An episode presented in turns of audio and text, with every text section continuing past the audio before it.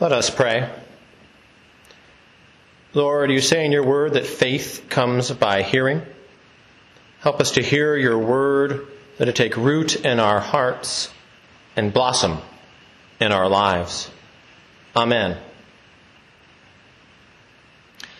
Ah, Psalm 23. An idyllic scene of peace and tranquility. Can't you feel that warm sun splashing across the green meadows? Can't you smell that fresh wild grass? Can't you see the stalwart shepherd watching over the sheep, drinking serenely from the still, clear waters? A beautiful scene, but it only shows part of the story of the psalm and only part of the story of your life and mine.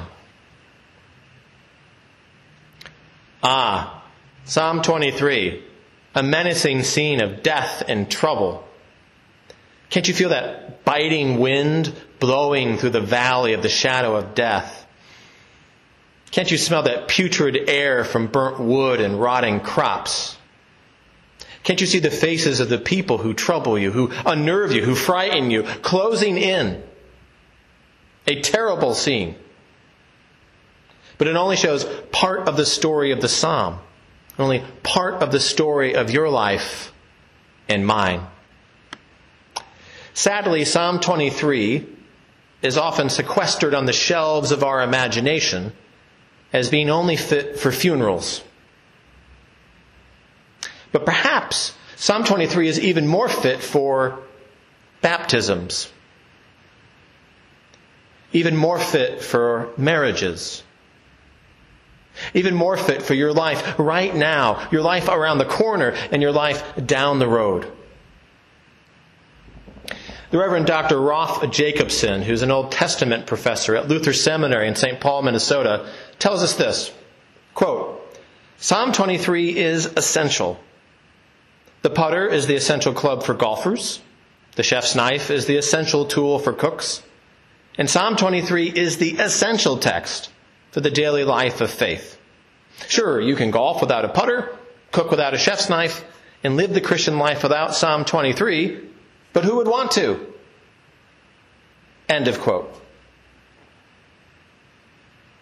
Professor Jacobson's words take on uh, an extra punch when you know that he is, quote, a survivor of childhood cancer and a double above the knee amputee known for his sense of humor. End of quote. Why is Psalm 23 essential? In just six verses, it lays out simply and beautifully the basic realities of faith and the basic realities of life. Verse 1 is a declaration of faith. The Lord is my shepherd. I shall not be in want. Not only is there a God, but God is personal. Your God, my God. And God is not against us, but God is for us. God is our shepherd. Verses 2 and 3 show us that idyllic scene of peace and tranquility. He makes me lie down in green pastures and leads me beside still waters. He revives my soul and guides me along right pathways for his name's sake. In your life, there will be moments and sometimes seasons of peace and tranquility. Have you had times like that in your life? Seasons where you feel guided to take a particular path and the way is clear and sure. Verses 4 and 5 give us that menacing scene of death and trouble. Though I walk through the valley of the shadow of death. I shall fear no evil, for you are with me, your rod and your staff, they comfort me. You spread a table before me in the presence of those who trouble me. You have anointed my head with oil, and my cup is running over. In your life, there will be moments and sometimes seasons of death and trouble. Have you had times like that? Seasons where the path is not clear and you are only sure that you are lost in the valley of shadow. Verse 6 is another declaration of faith. Surely your goodness and mercy shall follow me all the days of my life. And I will dwell in the house of the Lord forever. Verse 6 is a declaration that God's goodness and mercy shall follow you all the days of your life. Did you catch that?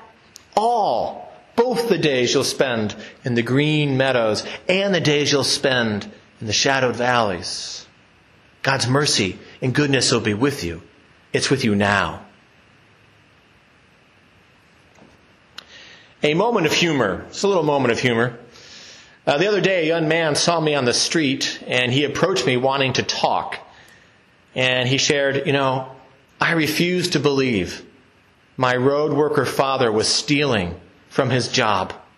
But when I got home, all the signs were there. Road worker father, all the signs were there? Okay.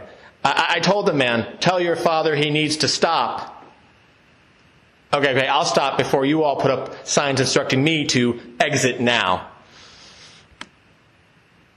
Psalm 23 is essential for life's highways because it tells you and it tells me to seek the shepherd. When your life is green meadows, seek the shepherd. When your life is shadowed valleys, seek the shepherd. When your community is green meadows, seek the shepherd. When your community is shadowed valleys, seek the shepherd. When your country is green meadows, seek the shepherd. When your country is shadowed valleys, seek the shepherd. Christians have proclaimed for centuries that if you want to see the face of the stalwart shepherd of Psalm 23, look to the face of Jesus Christ. Seek the shepherd by times of prayer. Even if that's just praying the Lord's Prayer at the end of each day, or in the middle of your frustration and stress, simply saying, Help! Seek the shepherd by times of rest. Even if that's just breathing and counting down to 10. Even if that's just getting outside for a couple of minutes to take a walk or take in some sun. Seek the shepherd by reducing the screen time in your life. A little less TV, a little less time on that device, so that you can listen Seek the shepherd by being among the flock. Connect with your congregation. Reach out to your spiritual friends. Seek the shepherd by expressing gratitude. Often, even in life's worst moments, there are little things we can give thanks for. Lift those up and give thanks. Seek the shepherd and the face of those who trouble you. Let me rewind that one. Seek the shepherd and the face of those who trouble you. It could be someone who doesn't look like you. It could be someone of a different political affiliation. But someone who troubles you. Seek the shepherd in the face of those who trouble you. Seek the shepherd by standing with those in the shadowed valleys. Seek the shepherd by giving thanks with those in the green meadows. Psalm 23 is essential for another, more wondrous reason. The shepherd seeks you even when you have no faith left in your tank. The shepherd seeks you when the only prayer you can muster is a wisp of a word or a half believed hope. The shepherd seeks you when you look in the mirror just trying to find yourself.